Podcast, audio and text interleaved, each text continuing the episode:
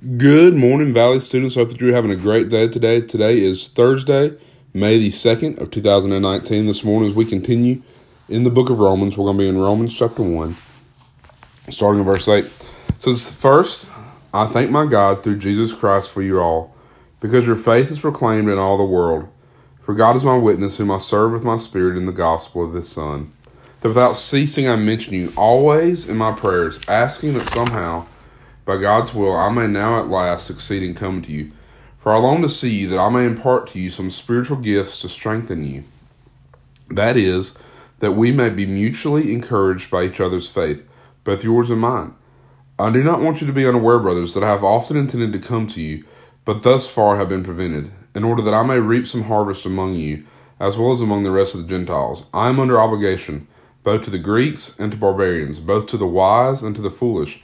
I am eager to preach the gospel to you also who are in Rome. So that is verses 8 through 15 of Romans chapter 1. We, we kind of see really what, what I would call is a longing in love. And so he's, Paul is, again, remember, he's, he's writing to the church at Rome and he's talking about their faith is proclaimed in all the world that, man, I, have heard what's going on. Like, I hear um, nothing but good things about you. So I hear everything going on. And not only does he hear, but he has a genuine love for them. He's not only saying, man, I hear everything going on, but guys, man, I continually pray for you without ceasing. I long to see you. He says, I long to see you that I may impart to you some spiritual gifts to strengthen you. Like I want to come alongside of you so that what we see in verse 12, that we may mutually encourage by each other's faith, both yours and mine.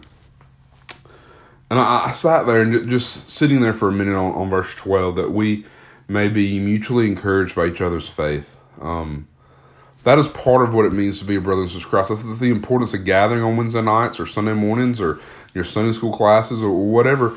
Is we are called to help encourage one another. We're called to help encourage each other. We're called to help mutually build one another up. And so, guys, today is as we're diving into this Thursday. Uh, that's my question for you: Is are you encouraging one another? Are you helping to build one another up? Are you praying for one another? See, that's part of what it means. If like if our youth ministry, if Valley Students is going to be everything that God has called and intended it to be, we have to build one another up. We have to love one another. We have to pray for one another. So, guys, that is my prayer and my hope for you today: is that you not only learn to love one another and encourage one another, but guys, you're also spending some time today praying for each other. So, guys, I hope that y'all have a great day, and I will be back in the morning as we continue our study in the book of Romans.